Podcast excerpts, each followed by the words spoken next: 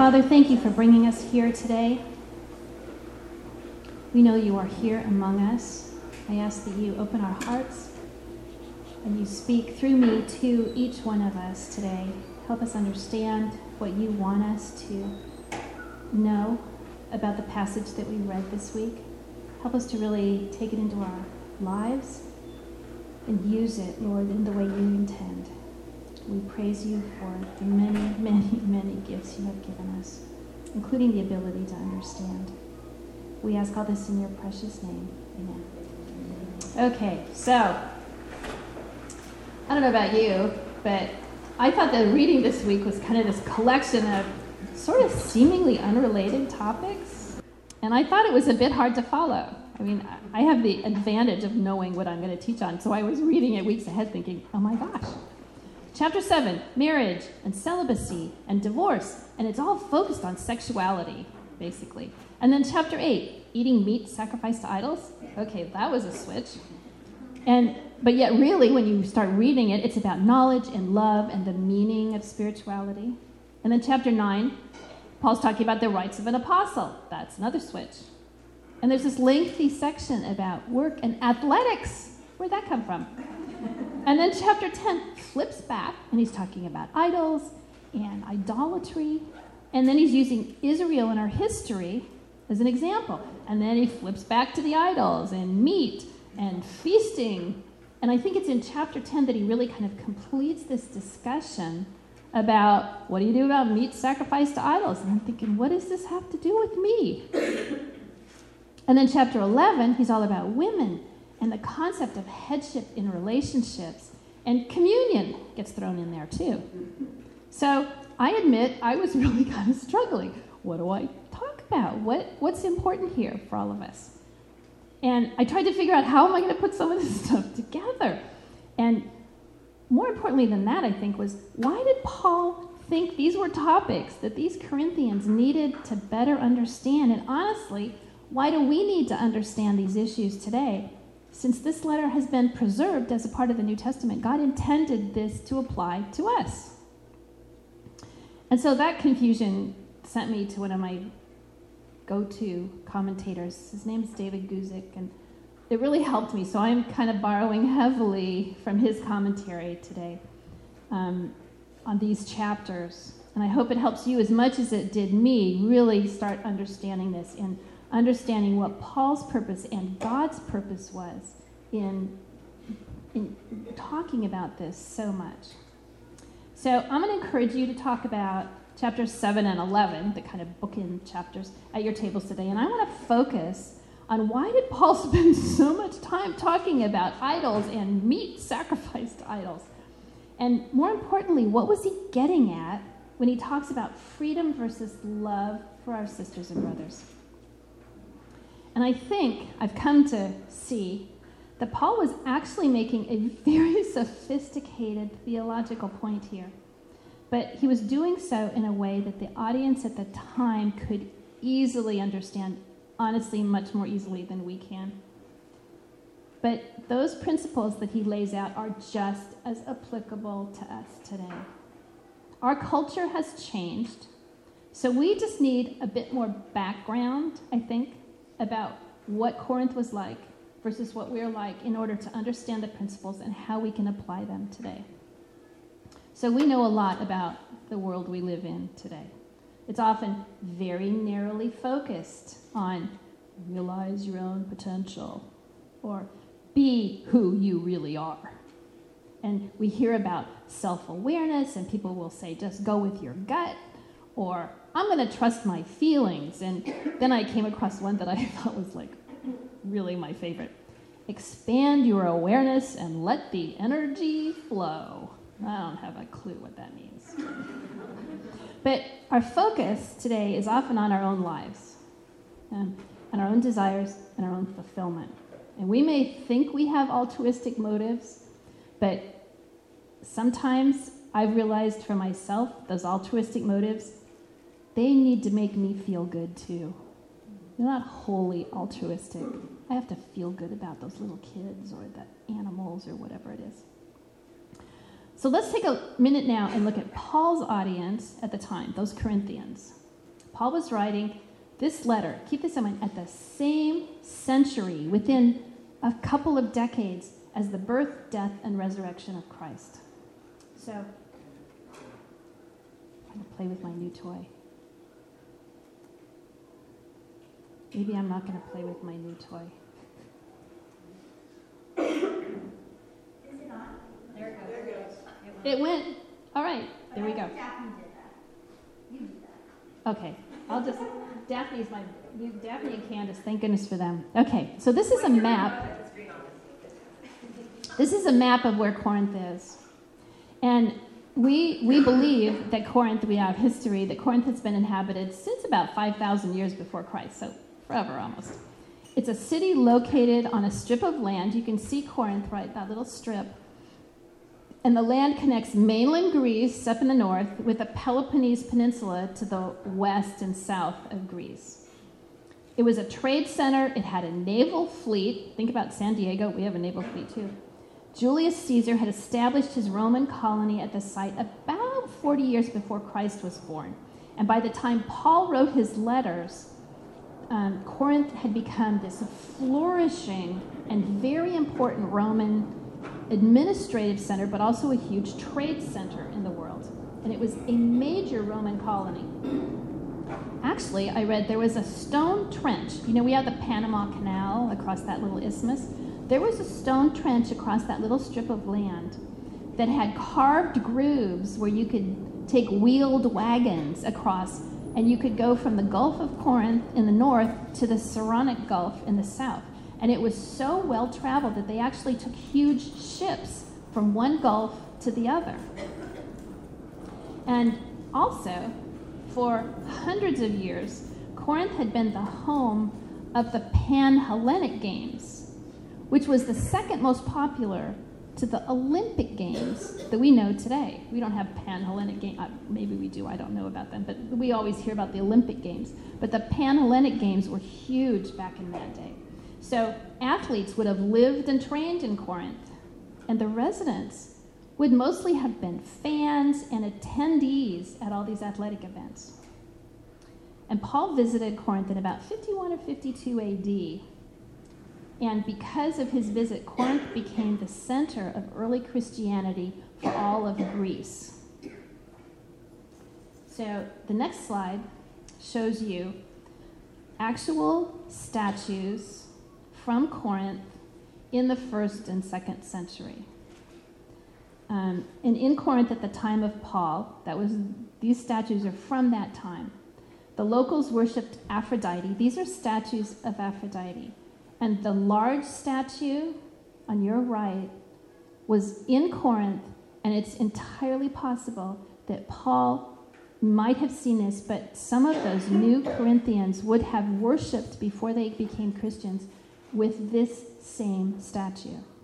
So they worshiped Aphrodite, they worshiped Poseidon, they worshiped Demeter, among a lot of other gods that were introduced to this area because of the influence of the trade, this world trade that went on because of their position at that isthmus.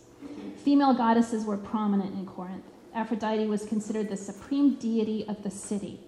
In Corinth, women had assumed lots of the customs of very powerful men. They were treated as well as men in many situations, which was very unusual for the time. The women were served food on couches at the same time as the men were being served. None of this was usual for the time of that then. And they engaged in these robust political and kind of governmental administrative discussions with men, all very unusual. so when you talk in your groups, if you decide to do that, chapter 7 and 8, where they do talk about women, keep this cultural dynamic in mind about how many strong, dominant women there were in the city at that time. and historically, whenever we see people who worship female goddesses, as they did in Corinth, there's this huge emphasis on fertility. Fertility in nature and agriculture, sexuality. The offerings to these goddesses tended to be more related to food items which were very perishable. So, what became common was ritual dining, large groups of people coming together, eating.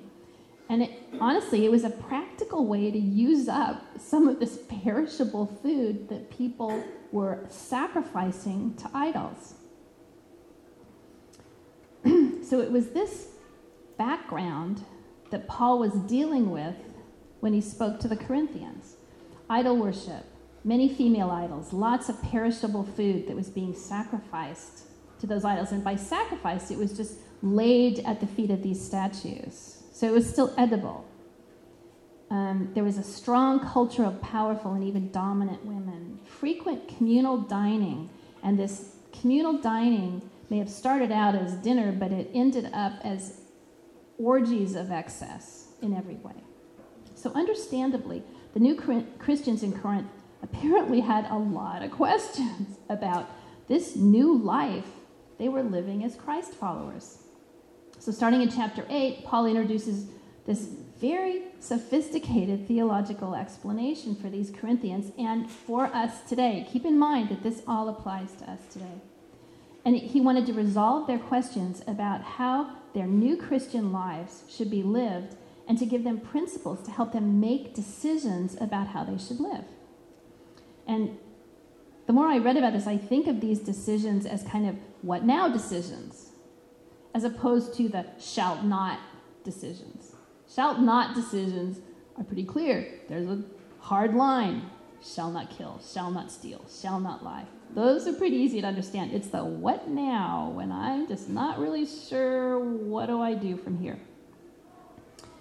And it seemed to me that Paul was listing in this letter the areas that he knew the Corinthians would struggle with as they allowed themselves to be changed by the Holy Spirit because they had become new believers. So he sets out in very simple, but I think a very elegant way. He starts laying these building blocks in the section that we read this time, how to explain this theological position. How do you make those what now kind of decisions where there's not shalt not guidance. How do you decide what to do? So he's listing the issues one at a time. He's telling them the straight scoop. That was your old life, but these principles are your new life now as a follower of Christ. And here's how to make decisions on how to live your life every day as a Christian in Corinth. And then chapter 8, boom, what about things that are offered as a sacrifice to pagan idols, such as meats and fruit and vegetables? They were abundantly sold in the market. So, all these things, they would gather them up from the foot of these idols, and they didn't know what to do with them. And they didn't have, you know, they didn't throw them away, they sold them. They were abundantly sold in the markets, and they were sold at the pagan temples, in markets at the pagan temples. And they were cheaper in price usually and better in quality because they were things that people were offering to what they thought were gods. So Paul starts, bless you, Paul starts out this chapter not talking about food, really, but instead he's talking about principles of knowledge and love. And I'm like, okay, I'm going to just go with this, all right? He reminds them that Christian behavior is founded on love, not knowledge which is kind of interesting. And he says, Knowledge puffs up, but love edifies. So I looked up edify because it's kind of not what I was thinking the difference between love and knowledge is. And love that edifies instructs, it improves, it uplifts, it enlightens us, not knowledge. That's kind of what we think knowledge does, but Paul's saying that's what love does. So by chapter 8, in verses 4 and 6, he gets right to the point. Therefore, and when you see that therefore, you know, Pastor Bob's always telling us you have to look back to what happened. Therefore, and what he's talking about is since love is so important, it's all important to us as Christians. What about eating food offered to idols? Paul says, this section, that we know an idol is nothing there is only one God, the Father and Jesus Christ. Idols are not competing gods. So, meat that's offered to Zeus or Aphrodite, there is no Zeus or Aphrodite. That statue in the pagan temple is nothing. It's a piece of stone. It's meaningless. It's not even dead because it's never been alive. We can imagine that the Corinthian Christians then reasoned maybe something like this Well, since idols are really nothing, then it means nothing to eat meat sacrificed to nothing idols. And so, therefore, it must mean nothing to eat in the buildings used to worship these nothing idols.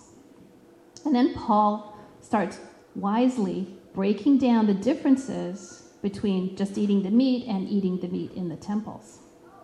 Into, and he breaks it down into really simple steps to understand. And it's likely that these Corinthians had lots of questions because Paul spent a lot of time talking about this. And so he goes at their questions one at a time. Can we eat meat we purchase at the pagan temple market? What if we're served? I mean, it gets very detailed. What if we're served meat that gets purchased at the pagan temple while we're guests in someone else's home? What if they buy it and they serve it to us in their home? And then they want to know can a Christian eat at the pagan temple restaurant, which is that communal dining which they had at most of the temples? And it was generally like a free feast.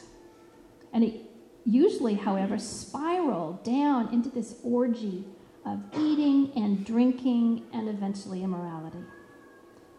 But what if we left before it got too crazy? Would that be okay?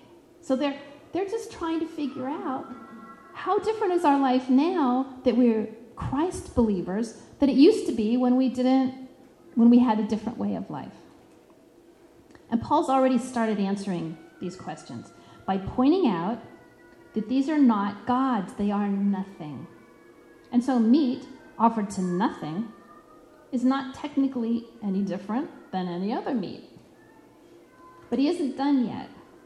And he points out that not everyone understands that there is nothing to an idol.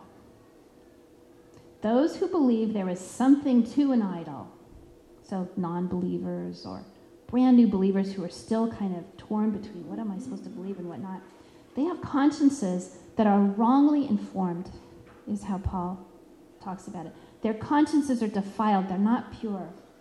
They've lost their purity.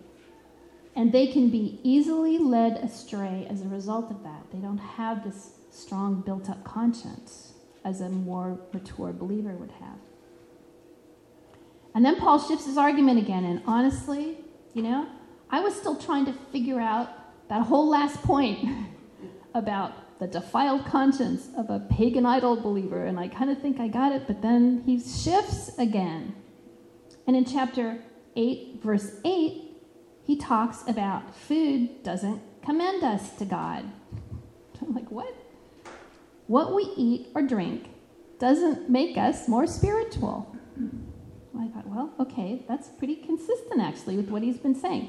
Paul is saying you are not more spiritual just because you know idols are nothing. And so, because they are nothing, you feel this personal liberty that it's okay to eat meat sacrificed to idols because they're nothing. But then, he, but then, if you think about it, he's also saying you are not less spiritual because you don't eat meat offered to idols. I was thinking, oh my gosh, it's really easy to get confused about this. And, so, and a lot of people do. And I think they get confused because they look at the position. They judge other, people, other people's spirituality on what they do or they don't do by eating or not eating meat offered to idols, as an example. Or let's bring it up to something a little more recent, probably before a lot of you were born. But what about watching movies or dancing or wearing makeup? All of which have been used by Christians as examples of greater or lesser spirituality in fairly recent times, not that long ago.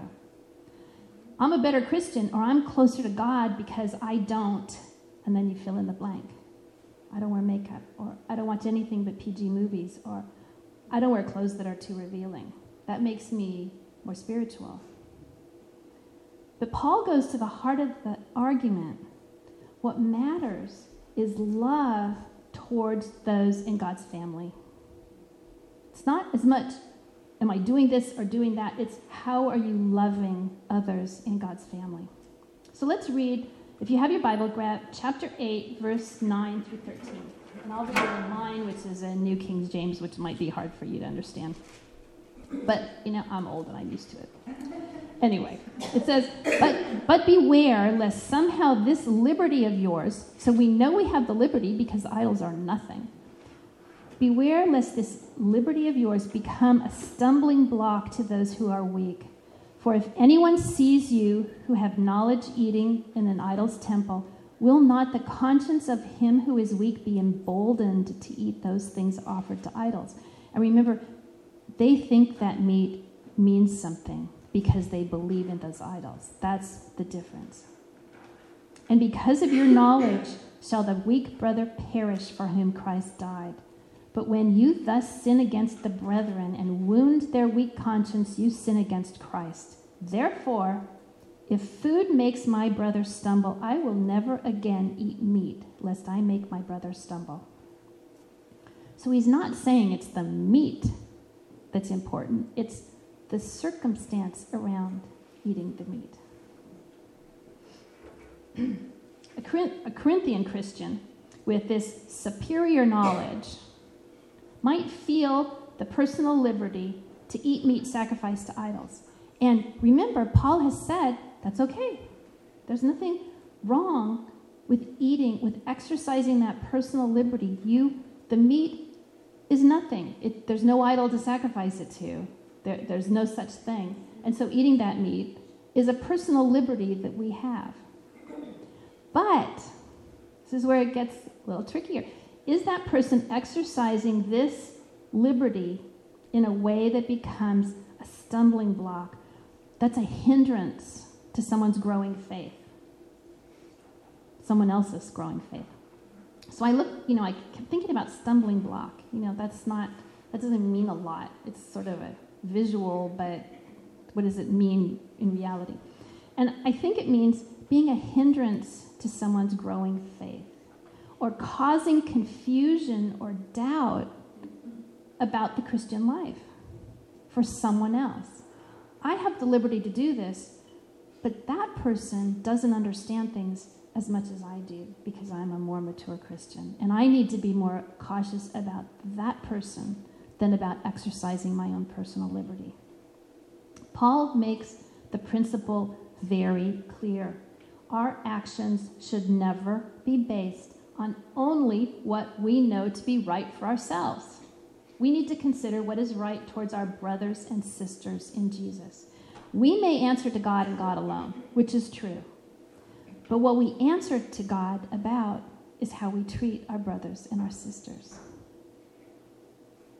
And then we go to chapter 9, and Paul seems to switch topics again, and he starts talking about his rights as an, as an apostle.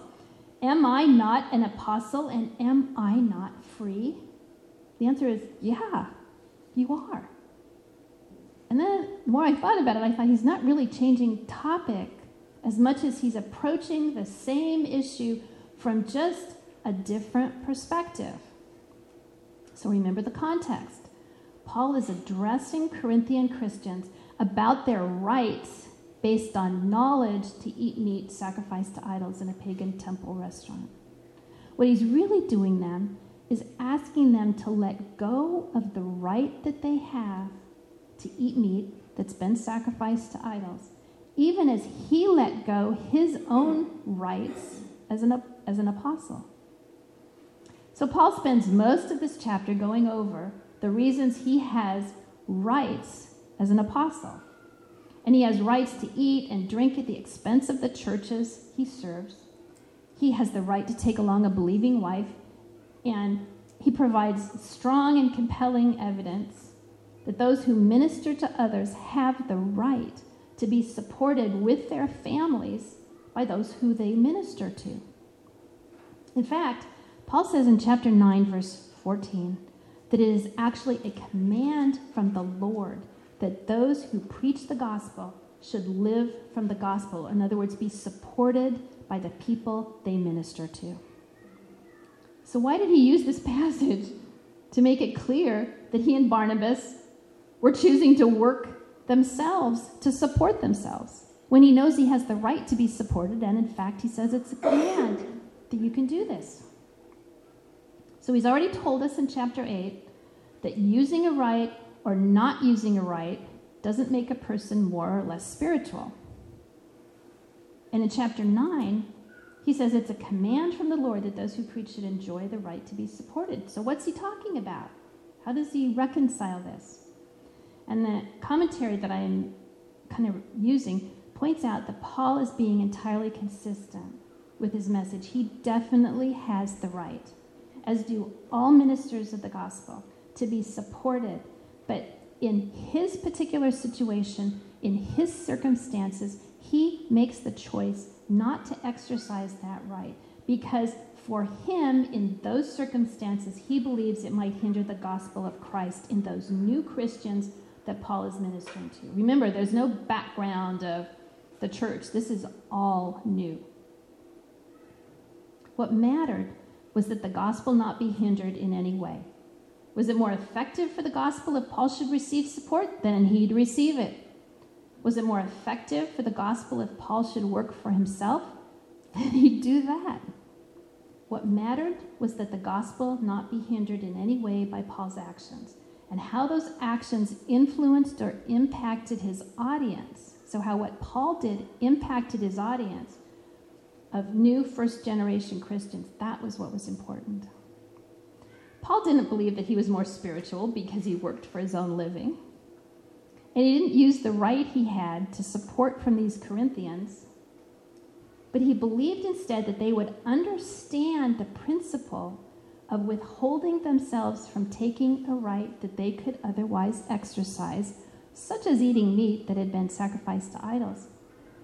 If where exercising that right might make their brothers stumble, if he demonstrated for them what giving up a right looked like, that's why he did it. Then he goes on in verses 19 and 23 to show how flexible he is. I am free from all men, that I might win the more. I have become all things to all men, that I might by all means save some. Now I do this for the gospel's sake, that I might be a partaker with you. Paul was free to do what he wanted, but bringing people to Jesus was more important to him than using his freedom selfishly. He sought to win people to Christ by being sensitive to their needs and identifying with them. And here, he had to be careful not to make what I think is a mistake in thinking that Paul changed his doctrine or his message to appeal to different groups. He never did. He did not change his doctrine or his message. What he did do was change his behavior or the way he approached people. It had to do with how he lived and how he behaved among the people he was reaching out to with the gospel. His message of Christ and redemption was always the same to everyone, just as ours should be. Then there's this wonderful passage in chapter 9 about sports and an athlete's attitude. So remember that he was speaking to people who hosted the second largest athletic event in the world at that time. And I'm going to let you talk about that at your tables, but that's why this makes perfect sense to talk about this athleticism to these Corinthians. They really got it instantly. Then we go to chapter 10, and Paul again returns to the topic about what to do with meat offered to idols. And, and he's using the history of Israel as an example. So for me, I'm just like, wow, can you see how this entire passage for the week, these five chapters we read, dealt with an issue that clearly must have been causing a lot of questions and problems for the Corinthians? So, if we want to recap real quickly, in chapter 8, Paul established two principles. First, an idol is nothing. And it was fine for Christians, Corinthian Christians, who understood this to act according to this knowledge in regard to themselves. Eat the meat. Second, for Christians, love is more important than knowledge. So even though I may know that eating meat sacrificed to idols is all right for me, if it causes my sister or my brother to stumble because they don't have that same knowledge that I do about the Christian life, then I won't do it because that's the loving thing to do. And in chapter 9, Paul showed how important it is for Christians to give up their rights. Even though you have that right, it's important to give it up in some circumstances. Just as Paul gave up his right to be supported by his own preaching of the gospel, so some of those Corinthian Christians have to sometimes give up their right to eat meat that is sacrificed to these nothing idols based on the principle of love towards their weaker brothers. Paul showed how a Christian has to be willing to give up some things, even good things, that we have a right to do for the sake of winning that race that God has set before us. So I'm going to finish up, and then I have a question for you that I want us to talk about. It's about how we put these principles into place in our lives today. First, though, let's talk about the last chapter, the last part of chapter 10. And it cuts right to the heart of the matter yet again. So I'm going to read chapter 10, verses 15 to 22. I speak as to wise men. Judge for yourselves what I say. The cup of blessing which we bless, is it not the communion of the blood of Christ? The blood, the bread which we break, is it not the communion of the body of Christ? For we, though many, are one bread and one body, for we all partake of that one bread. Observe Israel after the flesh. Are not those who eat of the sacrifices partakers of the altar? What am I saying then? That an idol is anything? or that what is offered to idols is anything? No, that's what he's implying. Rather, in other words, what he's saying is that the things the, which the Gentiles sacrifice, they sacrifice to demons and not to God. And I do not want you to have fellowship with demons. You cannot drink the cup of the Lord and the cup of demons. You cannot partake of the Lord's table and of the table of the demons. Or do we provoke the Lord to jealousy? Are we stronger than he? And obviously the answer is no. So, Paul's point was clearer to the Corinthians than it is to us today because of their culture. They were living with these pagan banquets that were given in honor of the idols. In that ancient world, to eat at a table with anyone indicated friendship and fellowship with that person. That was how they, that, that was a custom that they had. So, an ancient invitation to a meal at one of those pagan temples might have read like this Chaeremon invites you to a meal at the table of the Lord Serapis in the temple of Serapis. Tomorrow, the 15th, from 9 o'clock onwards. Of course, it wouldn't have been in English. Paul has already explained that an idol is nothing in the world. He's not now saying that idols are something or that they're demons. What he's saying is that demonic spirits take advantage of these idols. They take advantage of idol worship to deceive and enslave people. So, without knowing it, people who worship statues or idols such as this are glorifying demons in their sacrifice. So, the Corinthians, Corinthian Christians, may have thought that since an idol's not real, it doesn't matter what we eat or where we eat it. And Paul answers that by saying that an idol is in itself nothing. But he also explains that demons take advantage of man's ignorant and self serving worship of these idols. And then finally, he goes back to the issue of eating meat sacrificed to idols. Can you see how important this topic was to them? He spent so much time on it. And since we know these letters apply to us as well, there are truths in this message that we need to learn to apply today. So in chapter 10, verses 23 and 24, Paul gives us a principle to build on. Don't just avoid what's harmful, but pursue what is good. So just because something is permitted doesn't mean it's beneficial. I think perhaps what Paul was sensing with the Corinthians was that instead of wanting to go forward with Jesus as much as they could, these new Corinthian Christians, they wanted to know how much can I get away with and still be Christians? And that's the wrong approach. He says, Let no one seek his own, but each one the other's well being. Just because something is fine for me doesn't mean I should do it. I must consider what is the loving thing to do towards my family, my new family in Christ. And in case those Corinthians were still having an issue understanding some of these finer points about meat sacrificed to idols, Paul gives these practical guidelines in verses 25 to 30 in chapter 10. And in summary, kind of what he says is eat whatever's sold in the meat market. So the meat itself is not infected because it was offered to idols, who are, remember, nothing. There's a difference between eating whatever's sold in the market and partaking of a feast in the pagan temple. He says, asking no questions.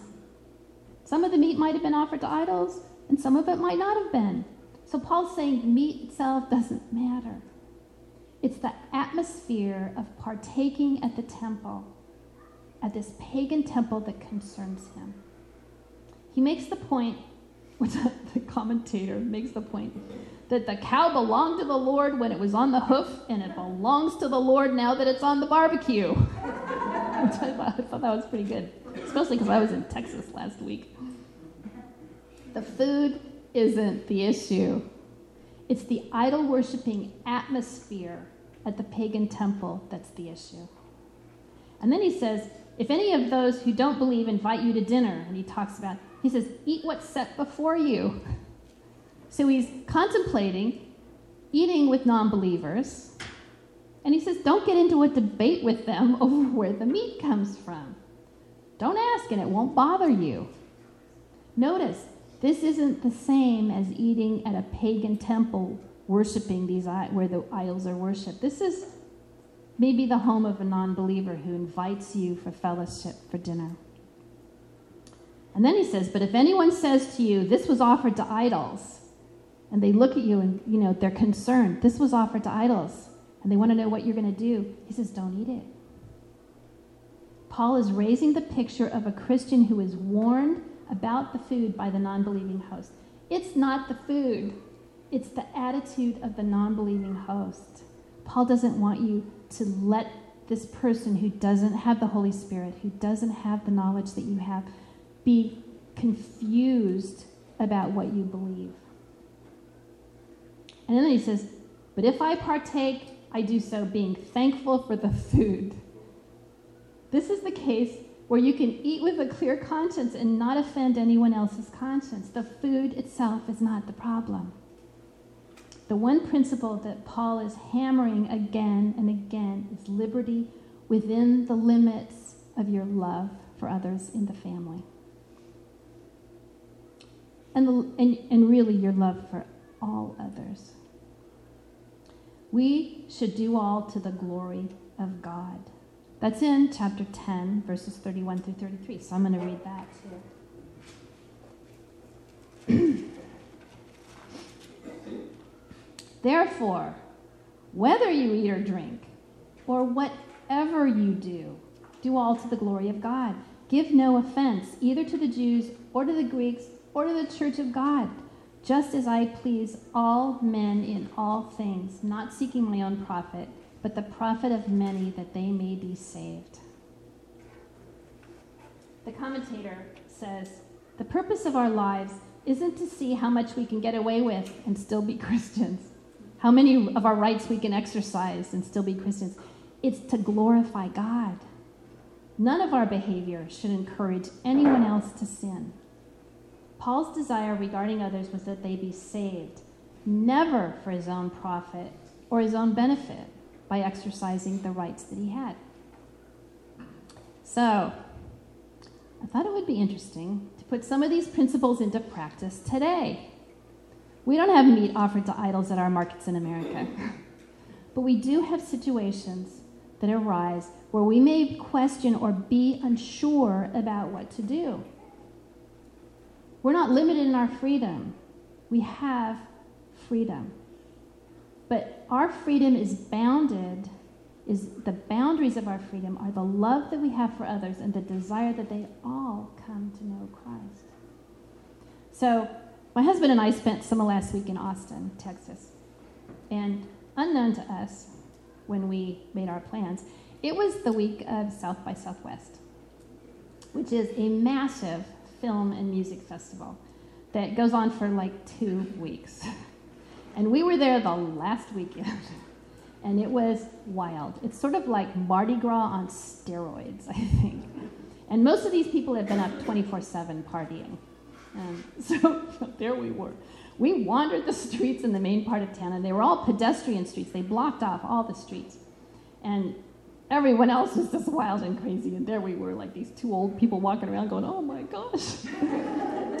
um, and, and we noticed lots of people walking around with these typical pink donut boxes. And I mean, lots of people.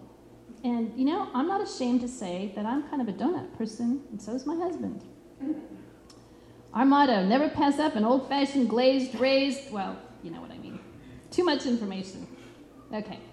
So finally, I asked someone where the shop was. My curiosity overcame me.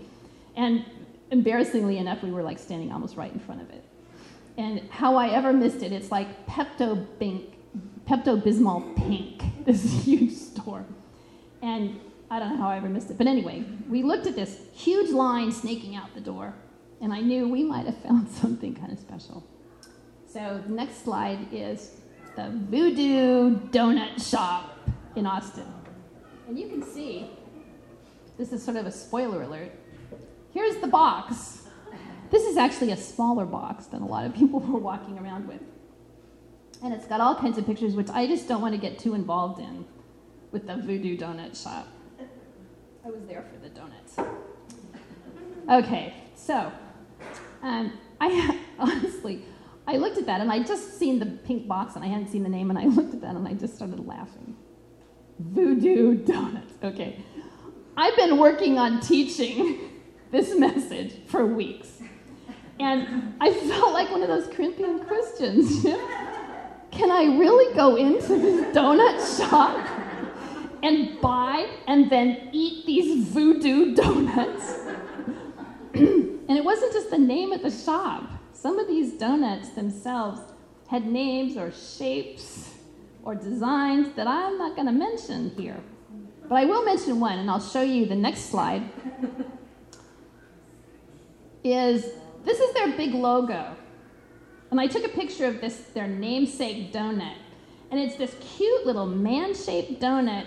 And it's got this teeny little straight pretzel stuck like a little wooden stake right where its heart would be. And, you know, I don't know whether it's like a voodoo doll or a vampire donut or I don't know what it was. But anyway, they were also amazing sugar bombs. they had sprinkles and drizzles and stuff stuck to them.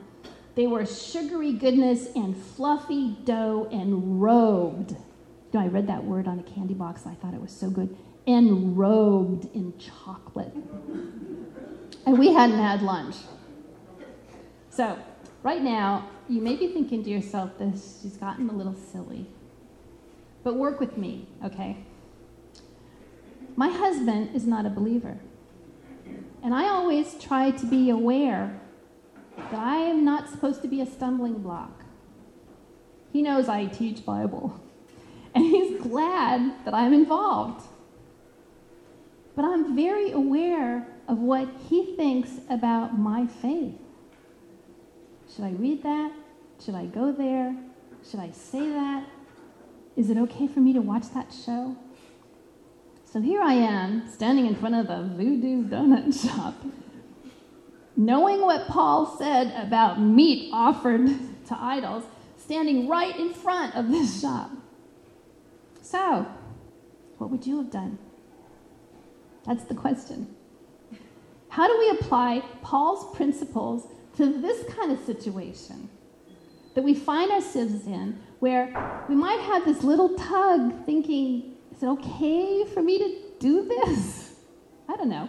So let's take a minute and think about the principles that Paul has talked about, that we've been talking about this morning. So, what are some of them? If I can get around here, I'll talk loud so that you can hear me. I probably ought to use this. Okay, so what are some of Paul's principles that we talked about? I'll get you kind of started out and then just help me here. So, one of them might be we should be thinking about the glory of God, right? What else should we be thinking about when we have these decisions? What does Paul tell us we should be thinking about? Another's Yeah. conscience. Another's conscience. We should be thinking about someone else, not necessarily just ourselves. Okay.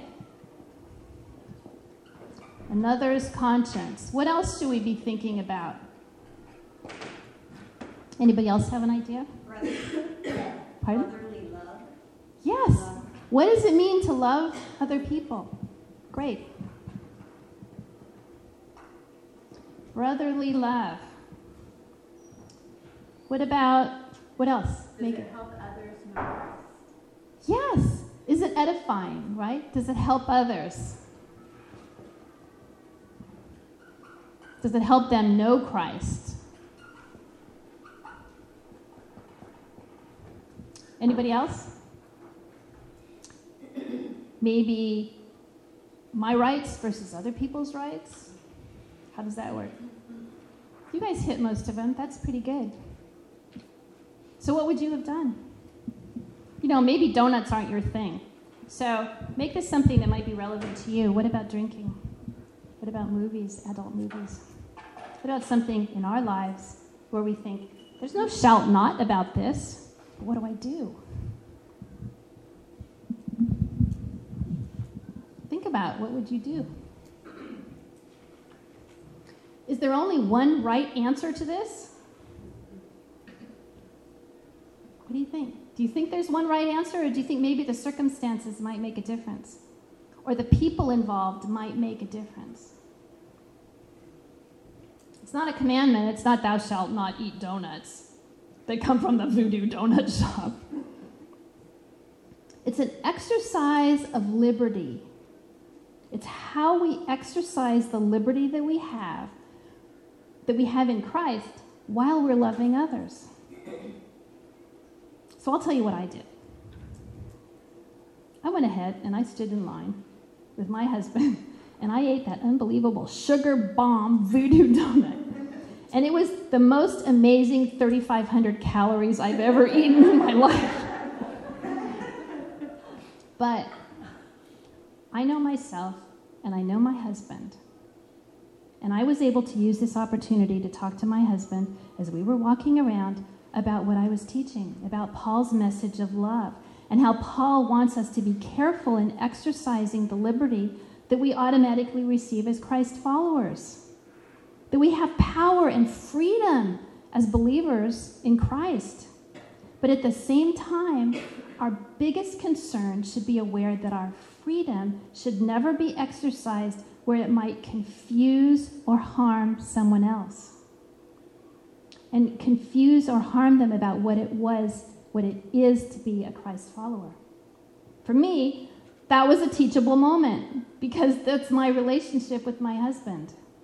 And it was a time for me to talk honestly and openly to my husband about my faith.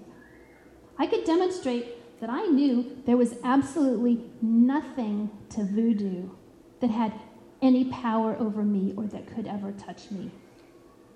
That Christ alone was God and had the power of God in my life.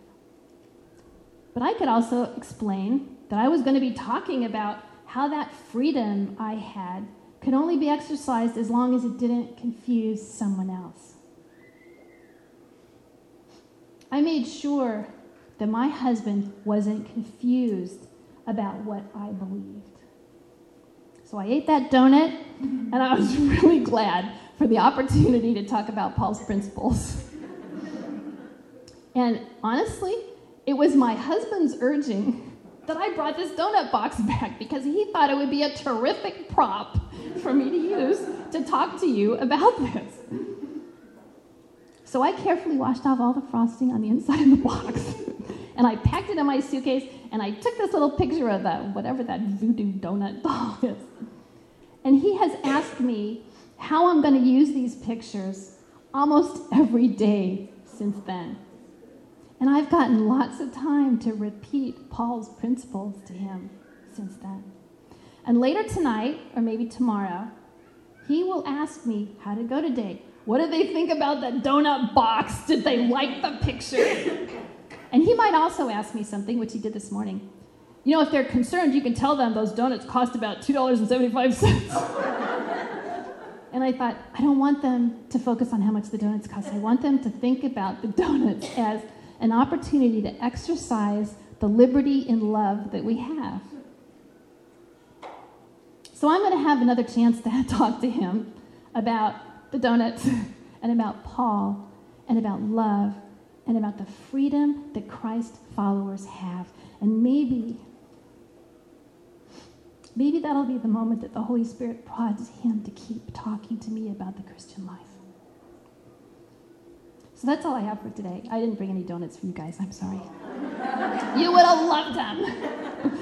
but I hope that talking through Paul's principles like this on freedom and love and knowledge kind of helped you a little bit in those situations of they're not shalt not decisions, they're kind of like, what do I do decisions. So feel free to talk about it at your table. And um, while we're speaking about love for others, I did want to read something because many, many, most of you signed cards to Julie Topliff. And we sent them off, and she loved them. It gave her such a boost. So she sent a little thank you that she wants me to read to you today. She said, Dear wonderful sisters of GPC, I received your cards and notes, and I was so touched and grateful. Thank you so much for remembering me in your prayers and saying such loving things to me. I was deeply blessed. Keith and I are doing very well here. It's very challenging sometimes. Everyone is busy and working under pressure. Some see miracles, yet also face heartbreak almost daily with the patients we serve. Guinea is a very broken place, so we who live on the ship need to support each other. Keith and I have a couple's cabin, which is very small but comfortable. Most of the crew live in multi berth cabins, so there's not much alone time in this community of 350 people. We live together, work, and eat together, socialize, have Bible studies, and go to church together. It's a lot of togetherness. Sometimes there's conflict, even in a Christian community. It could be described as a great big semi dysfunctional family. Even so, the ship is truly a temple for the Lord in a very broken place called Conakry, Guinea. And even in the brokenness of our surroundings, we've met some wonderful local Guinean people by the Holy Spirit. I'm truly going to miss this. I've been thinking a lot lately about community, and I'm so looking forward to coming home to my church family. God has put us together to grow together through good times and hardship so that we can become more Christ like. That's all that really matters. Please thank your leaders today they are, they are loving you so well. You are the precious ones God has entrusted into their care. I send my love and thanks to you all. I need your prayers. Love, Julie. So I sent back an email and I told her, We're going to pray you home. She's coming home um, maybe July, August. Yeah, end of July, beginning of August. End of July, maybe the beginning of August. So I told them, Finish your race strong and we're going to pray you home. So don't forget them when you pray and you can now go to your tables. Thank you.